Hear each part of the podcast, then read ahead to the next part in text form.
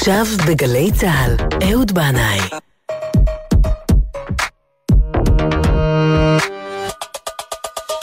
הבית של החיילים, גלי צה"ל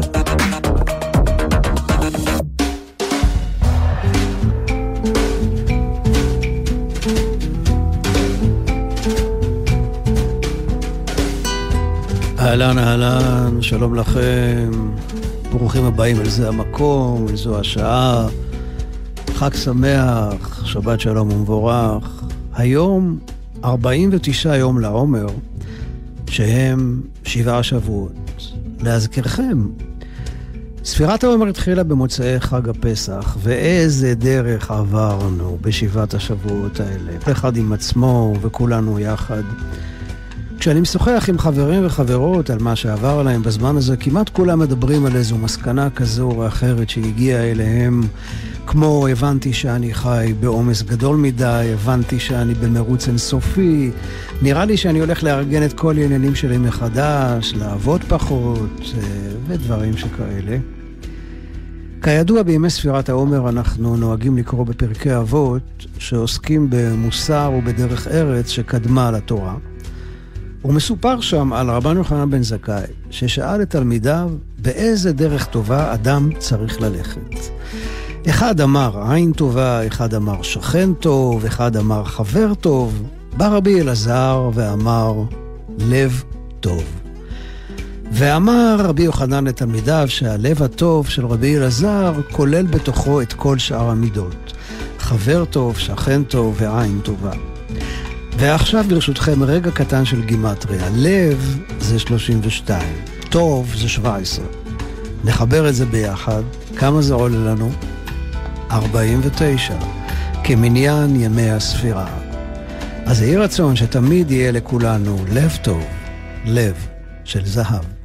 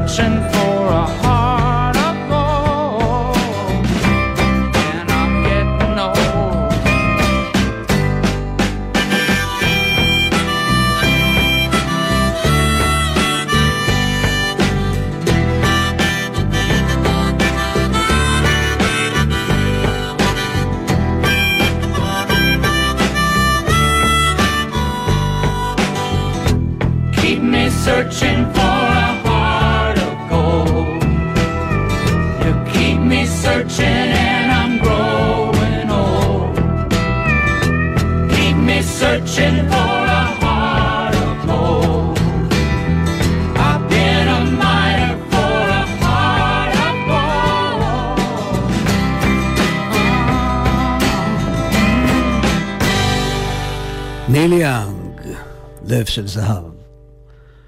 בחג שבועות נהוג לקרוא במגילת רות. יש לכך כמה סיבות, בין השאר בגלל שהיא מתרחשת בזמן קציר החיטים, שזה תמיד בסביבות חג שבועות, חג הביקורים, והיא גם מדברת על התגיירות. אולי להזכיר לנו ביום מתן תורה שאבותינו בעצם היו גרים שקיבלו עליהם את דרך התורה. מגילת רות מתחילה ואומרת, ויהי בימי שפוט השופטים. אפשר להבין את זה באופן הפשוט, בתקופה שהשופטים שפטו את עם ישראל, אבל אפשר גם להבין את זה אחרת. זה קרה בימים שבהם שפטו את השופטים. בימים שבהם שפטו בראש חוצות, קבל עם ומרקע, את מערכת המשפט, וסימנו אותה ככוח אפל וזדוני, מטרה להסתה שרק בנס לא תיגמר באלימות. אז אם הגענו למצב שבו אנשי מערכת המשפט זקוקים לאנשי ביטחון סביבם, אז כנראה שאנחנו בצרות ולא רק בגלל הקוקורונה. וכנראה, יכול להיות שזה היה המצב גם בימים עליהם אה, מספרת מגילת רות, אבל זה לא הכל. המגילה ממשיכה ואומרת שהיה רעב גדול בארץ. משבר כלכלי, הרבה מובטלים בעל כורחם, הרבה משפחות ללא הכנסה. רעב גדול בארץ. וכנראה שבגלל המצב הזה, מיד אחר כך המגילה מספרת לנו על אדם בשם אלימלך, שירד מהארץ והלך לחפש את מזלו באמריקה של הימים ההם, בארץ מואב. יש מדרש, אגב, שאומר שדווקא לא היה חסר לו כסף, אבל הוא ברח למואב לחמוק מכל העניים וחסרי הכל שהיו באים לדפוק על דלתו ולבקש עזרה. אלימלך הוא בעל משפחה, יש לו אישה, נעמי, שני בנים, מחלון וחיליון, שמתחתנים עם שתי שיקסות מואביות, רות ועורפה. עשר שנים חולפות, אלימלך ושני הבנים מתים. המגילה לא מספרת לנו למה, היא קופצת בזמן אל הרגע שבו נעמי שומעת שהמצב בארץ ישראל השתפר, והיא מחליטה לחזור לבית לחם. כלותיה מלוות אותה, הן מאוד מאוד אוהבות אותה, והפרידה ממש עצובה. היא מפצירה בהם לחזור הביתה, עורפה נפרדת ממנה בבכי והולכת, אבל רות לא מוכנה בשום פנים ואופן לעזוב את נעמי ואומרת לה את המילים האלה. כי אל אשר תלכי אלך, ובאשר תליני אלין, עמך עמי ואלוהיך אלוהי. באשר תמותי אמות, ושם אקבר. כה יעשה אדוני לי וכה יוסיף, כי המוות יפריד ביני ובינך. נעמי ורות הולכות ביחד. נעמי חוזרת הביתה, אבל לרות זהו מסע אל עולם חדש ולא מוכר, אל שדות בית לחם.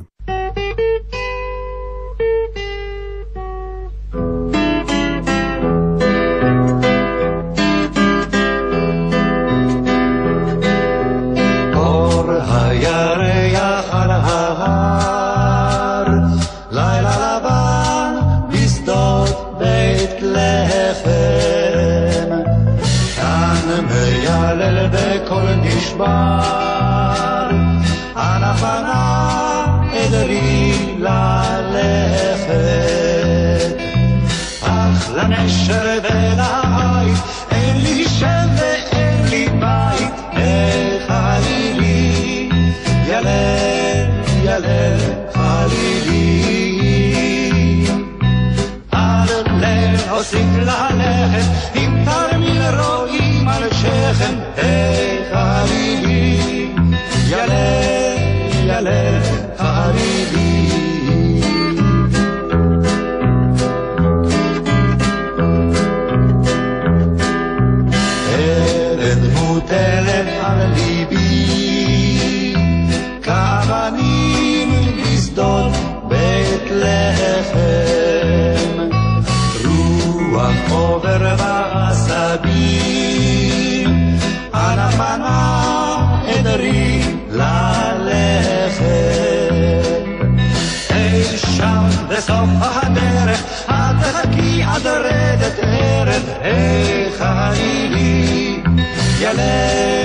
לאלך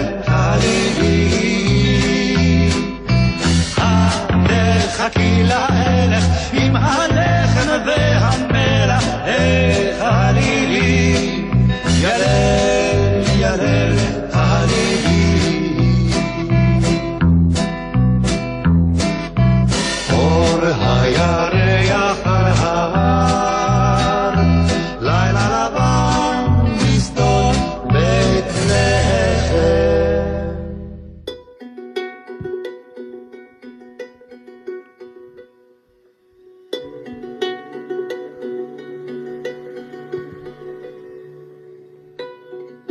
העיר בית לחם מתרגשת לקראת תשובה של נעמי. אז זאת נעמי? הנשים שואלות. והיא אומרת, כן, שמי נעמי, אבל המצב שלי לא כל כך נעים. הלכתי מבית לחם למואב מלאה, וחזרתי ריקה. אבל בכל זאת, היא לא לגמרי ריקה, הרי רות כלתה איתה. ומכאן מתחילה התרחשות שמתנהלת בצניעות, בשקט, ברמזים דקים ועדינים. לקט שעורים בשדה, שישה זרעונים במטפחת, ומפגש לילי בגורן.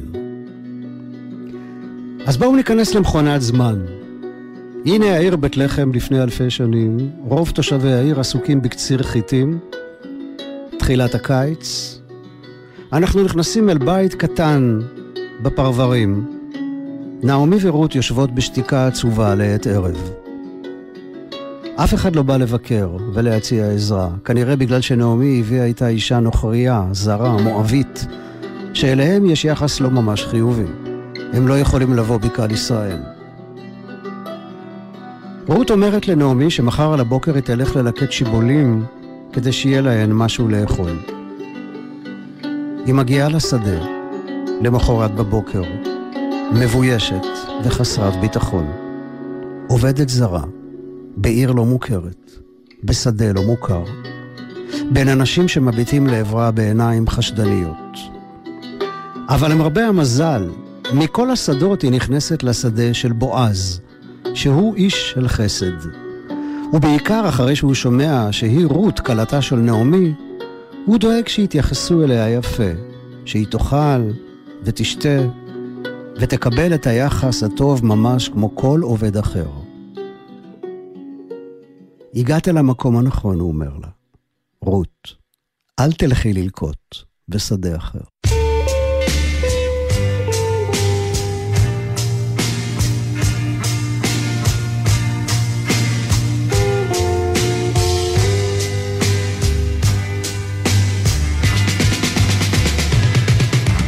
טוב לי, לי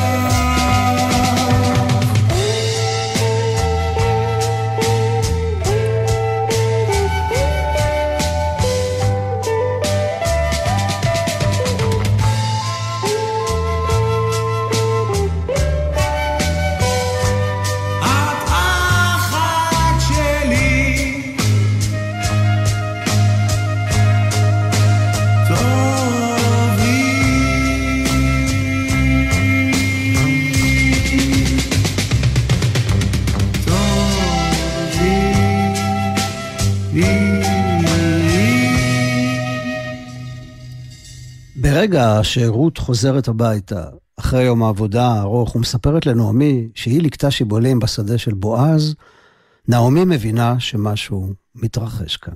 אבל היא שומרת על איפוק ועל צניעות. רק מספרת לרות שבועז הוא קרוב משפחה שלהם, ואומרת לה שתמשיך ללקוט בשדה של בועז עד שהקציר יסתיים. וכשהקציר מסתיים, היא אומרת לרות לעשות משהו מוזר, שעל פניו נשמע נועז ואפילו חתרני. בועז זורע את השעורים הלילה, היא אומרת לה, הוא יהיה לבד בגורן. תתרחצי, תתבשמי, תתלבשי יפה, ותלכי אליו. אחרי שיסיים את העבודה, הוא יאכל וישתה, ואז ישכב לישון על ערימת השעורים, תשכבי למרגלותיו, והוא כבר יגיד לך מה לעשות. אז למה נעמי לא מזמינה את בועז אליה לקפה עם עוגיות שעורים, ומנסה לבדוק איתו אם יש סיכוי שייקח את רות לאישה? כי בגלל הקשר המשפחתי ביניהם הוא נחשב לגואל, כלומר הוא יכול לשחרר את השדה המשועבד של אלימלך, וגם לשאת את רות, כלתו. אז למה נעמי בונה את הסצנה הלילית הרומנטית המסתורית הזאת, אה, שמתנהלת כולה בשפת רמזים, במקום לדבר איתו על זה בגלוי? אז האמת היא שאני לא ממש יודע, אבל זה עובד מצוין. בועז אמנם נבהל כשהוא מגלה אישה למרגלותיו, והוא שואל, מי את? והיא אומרת, אני רות, אמתך. והיא מבקשת ממנו שיפרוס את כנפיו עליה, ויגאל אותה. בועז עונה לה מיד ללא היסוס, שהוא שמח שהיא באה אליו, שהיא בחרה בו מכל הבחורים. הוא אומר לה, רק יש גואל אחד יותר קרוב ממני, ומחר אני אבדוק איתו את העניין. רות נשארת לישון לצידו בגורן. הם נפרדים לפני שהשחר עולה. הוא מניח שישה זרעוני שעורים במטפחת שלה, ואומר לה להביא אותם לנעמי. היא כבר תבין. ונעמי באמת מבינה, ואומרת לרות, חכי ותראי, עוד היום, בועז יסגור את העניין.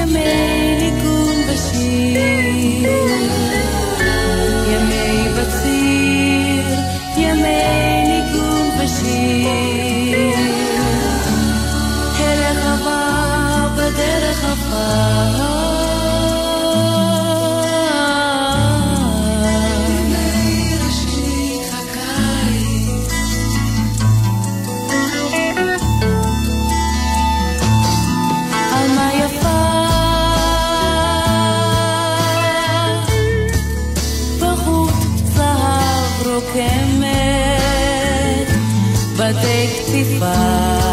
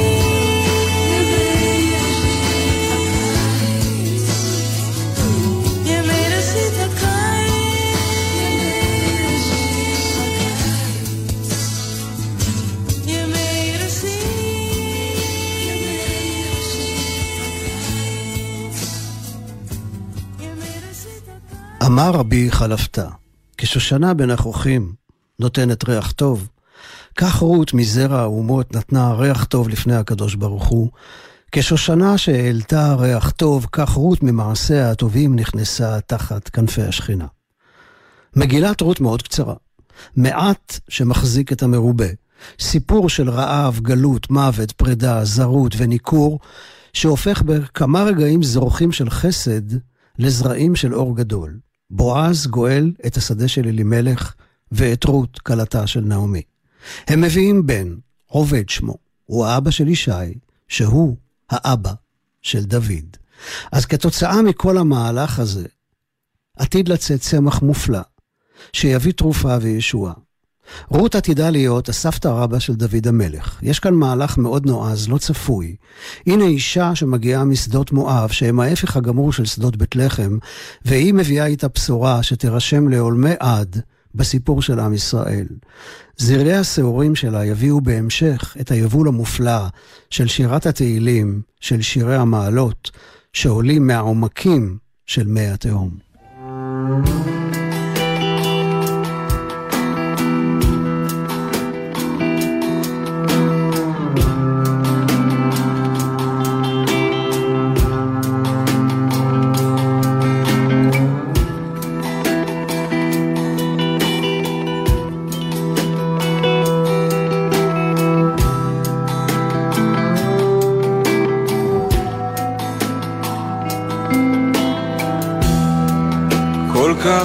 כך מבקשת.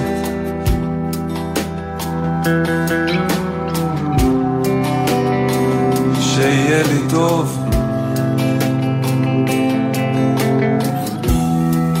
קולך נשאר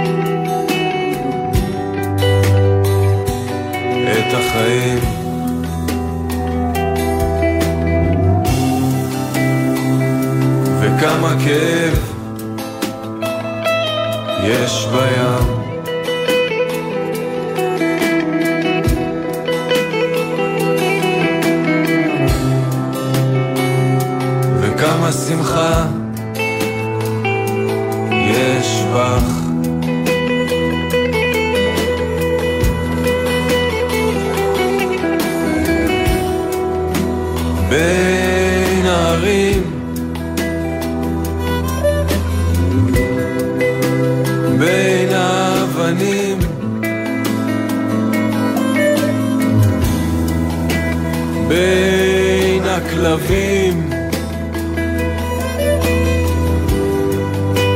בין הבניינים.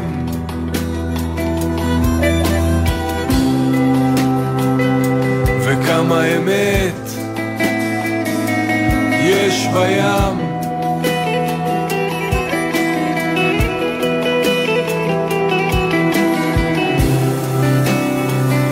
וכמה ים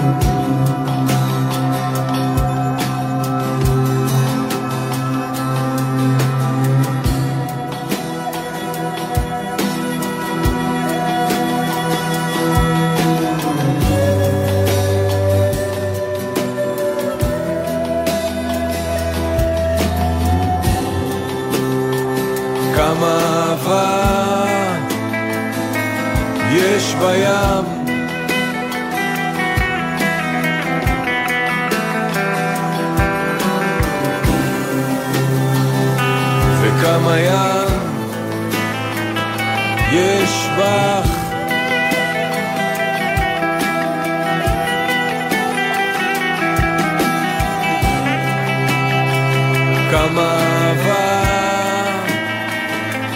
יש בים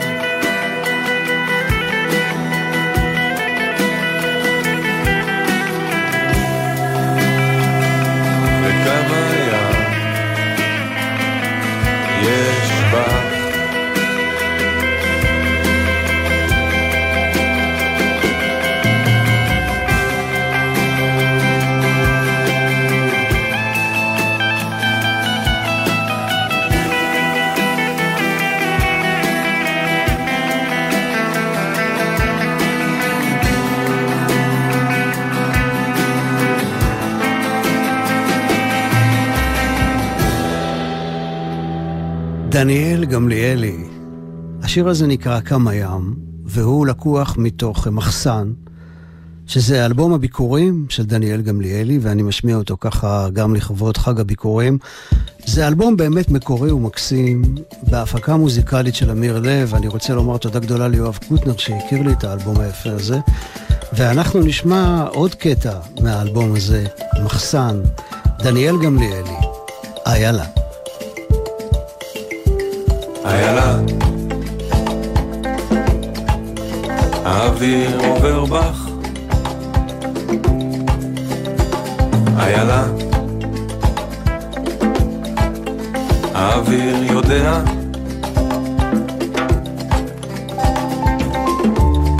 לכי איתו ביום, קחי אותו בלילה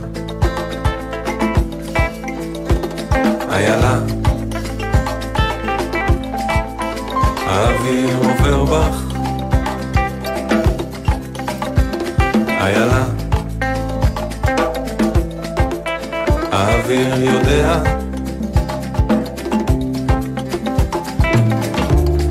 לכי איתו ביום, קחי אותו בלילה.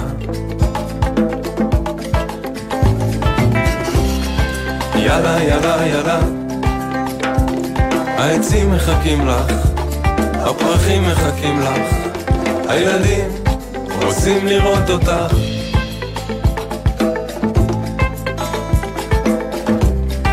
יאללה, יאללה, יאללה, העצים מחכים לך, הפרחים מחכים לך, הילדים רוצים לראות אותך.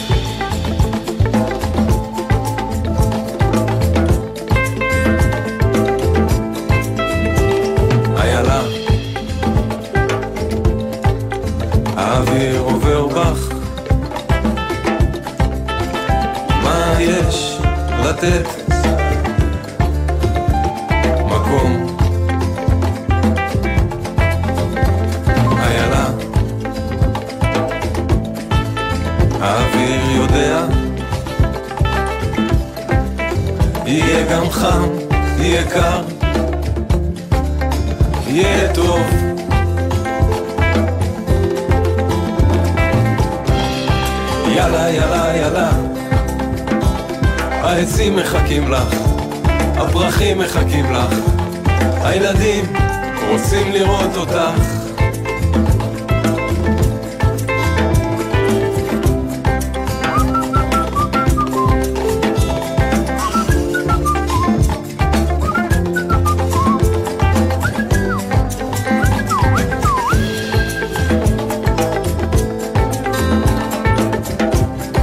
יאללה, יאללה, יאללה, העצים מחכים לך, הפרחים מחכים לך, הילדים רוצים לראות אותך.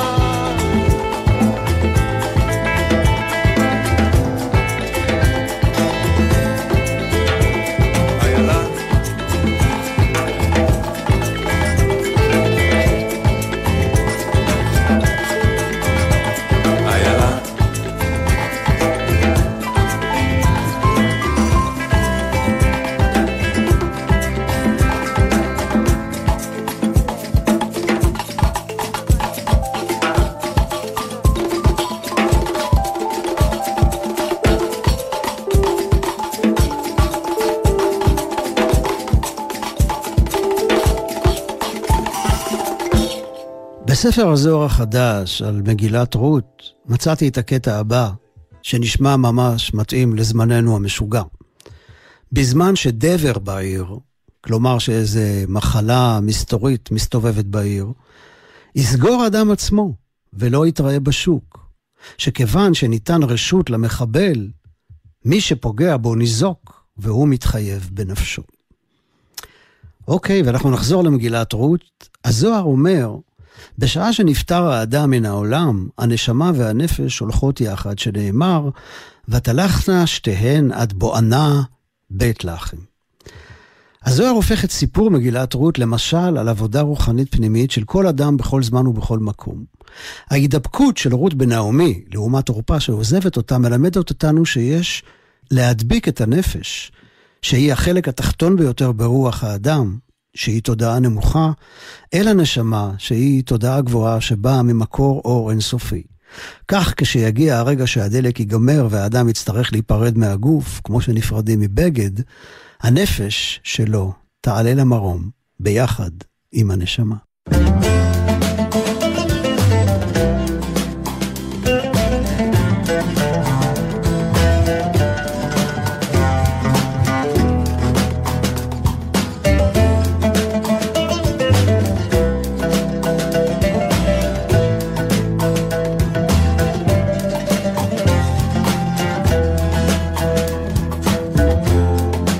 הייתי מאמין שציפור יכולה להפוך ללוויה, הייתי עומד על אבן ושואל.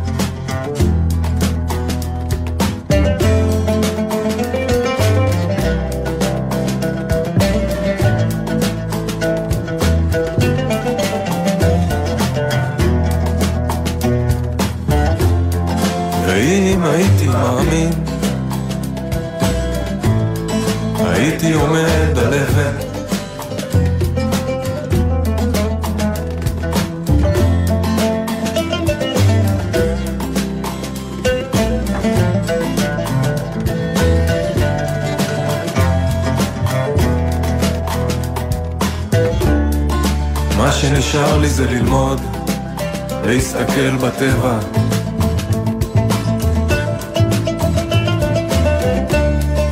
עד יומי האחרון לראות.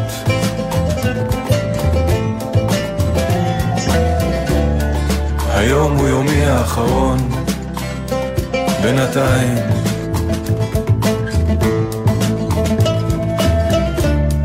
היום הוא יומי האחרון בינתיים.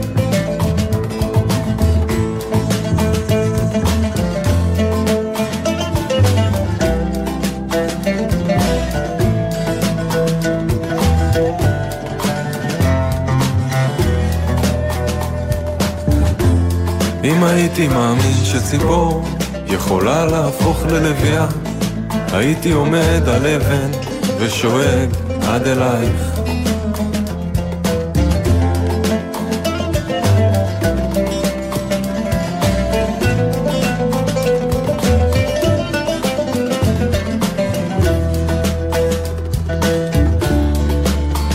שנשאר לי זה ללמוד, להסתכל בטבע.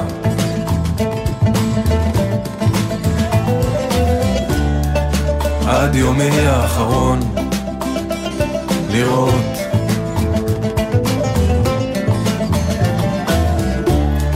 היום הוא יומי האחרון, בינתיים.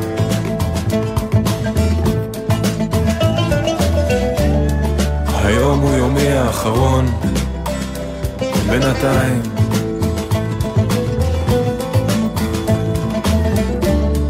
היום הוא יומי האחרון, בינתיים.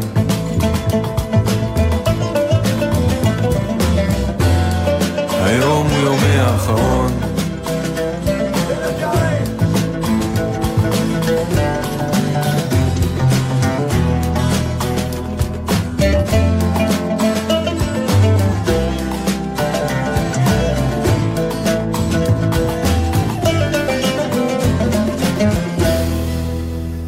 אז ניצלתי את ההזדמנות לכבוד סיפור מגילת רות, לנסות ולהבין פעם אחת ולתמיד למה אומרים בקשר רות עבור, רות סוף. מה, מה, מה, מה רוצים מרות? למה רות? אז כך אה, העליתי בחכתי, באמצעות דייג הרשת ששמו בלדד השוחי, את האינפורמציה הבאה. חיים לובן שירת בבריגדה היהודית של הצבא הבריטי, ואחר כך היה קצין קשר בפלמ"ח, והוא תרגם את מונחי הקשר מאנגלית לעברית. אז ה over הפך באופן טבעי ומתבקש לעבור. ואז היה צריך לתרגם את roger. אז מאיפה הגיע לכאן פתאום roger? אז מסתבר שבהתחלה אמרו received, זאת אומרת התקבל, אבל המילה received, כנראה שהיא לא עוברת טוב בקשר בגלל הסמך, לא יודע, בדיוק משהו שם לא עבד טוב. אז החליטו לקחת רק את ה-R של ה-received, ובמקום received להגיד רוג'ר, שהוא מתחיל באות R. אז חיים לובין בחר ברות, שמתחילה באות רש. היה יכול לבחור ברפי או רוחמה, אבל רות זה נשמע טוב, גם בעברית וגם באנגלית.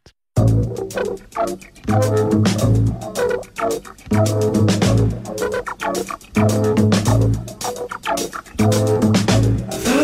A thousand kisses, two thousand miles from me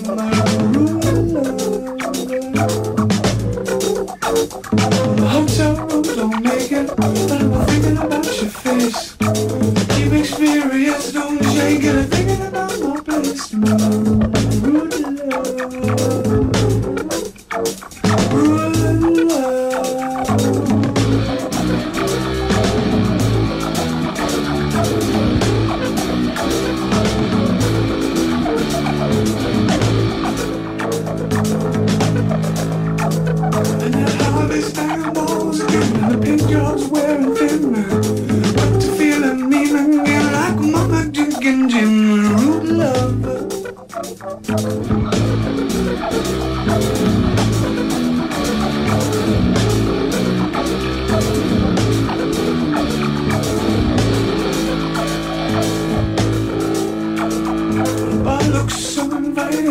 baby, one more thing.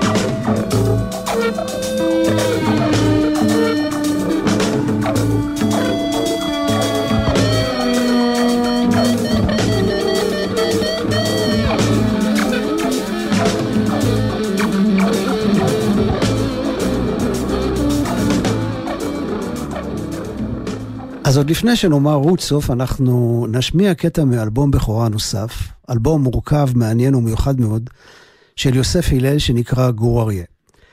וכך מספר יוסף הלל על אלבום הבכורה שלו. גור אריה הוא יריית הפתיחה הראשונה שלי כאומן. ההסכמה להתבונן בקשיים ובחבלים הקושרים אותי אל האדמה עליה אני צועד והחברה ממנה אני מגיע. גור אריה הוא הביטוי של האכזבה, הכעס והבלבול, אך הוא גם ביטוי לאמונה, לתקווה, לגעגוע ולכל מה שהתחולל בתוכי עם הזמן שעבר. זהו מסע של ארבע שנים, מסע שתועד בצלילים ומילים שהתגבשו להם לכדי 70 דקות של מסע מוזיקלי. אז בואו נצטרף עכשיו לכמה דקות למסע המוזיקלי המרתק של יוסף הלל, ההפקה המוזיקלית של רועי חרמון, והשיר הזה נקרא שמלה לבנה. מתוך אלבום הבכורה, גור אריה.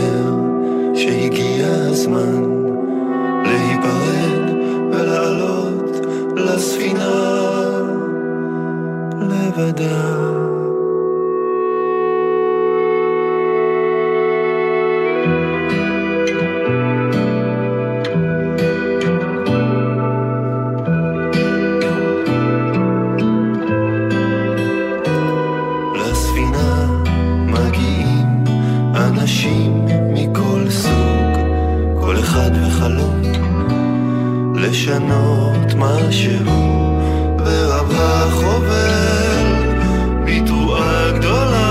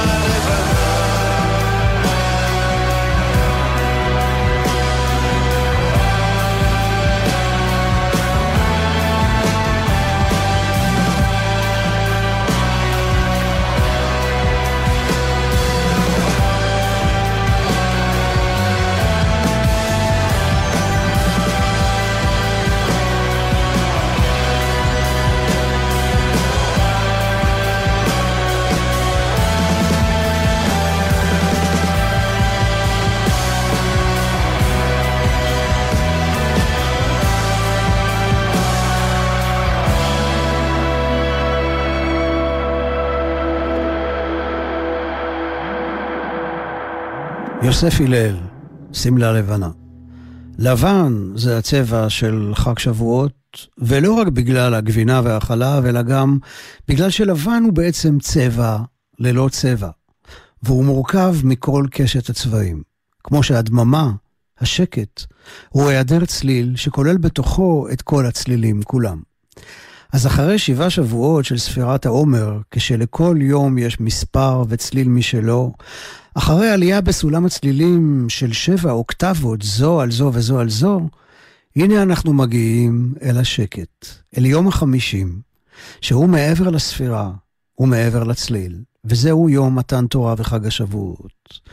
אני רוצה להודות מאוד לתמר ליברמן על ניהול ההפקה. תודה רבה לכם, מאזינים ומאזינות יקרים, על ההאזנה שלכם.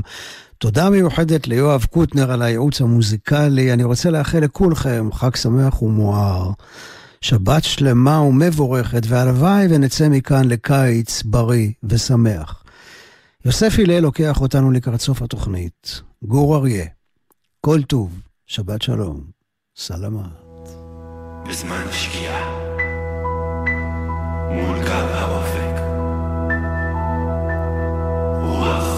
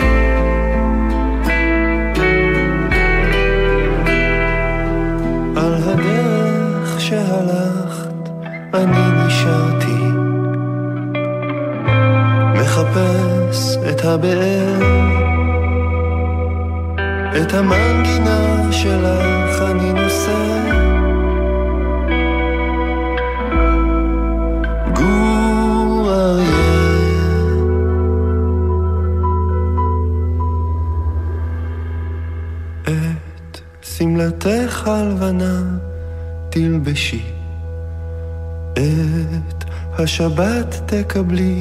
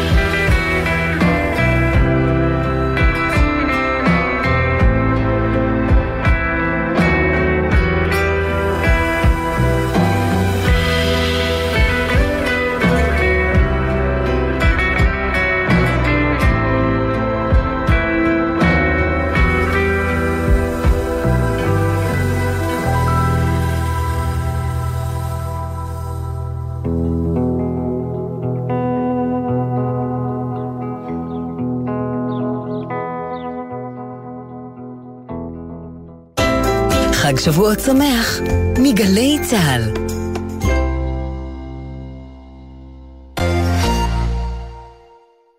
איבדתם את העבודה בעקבות משבר הקורונה? מחפשים עובדים חדשים דווקא עכשיו? אנחנו כאן כדי לחבר ביניכם. מיזם מיוחד של גלי צה"ל, חוזרים לעבודה עם השורה התחתונה. היכנסו לאתר glz.co.il, השאירו פרטים וננסה לעזור לכם לחזור לעבודה. השורה התחתונה עם איתי זילבר, ראשון עד שלישי, שש וחצי בערב, גלי צה"ל. מיד אחרי החדשות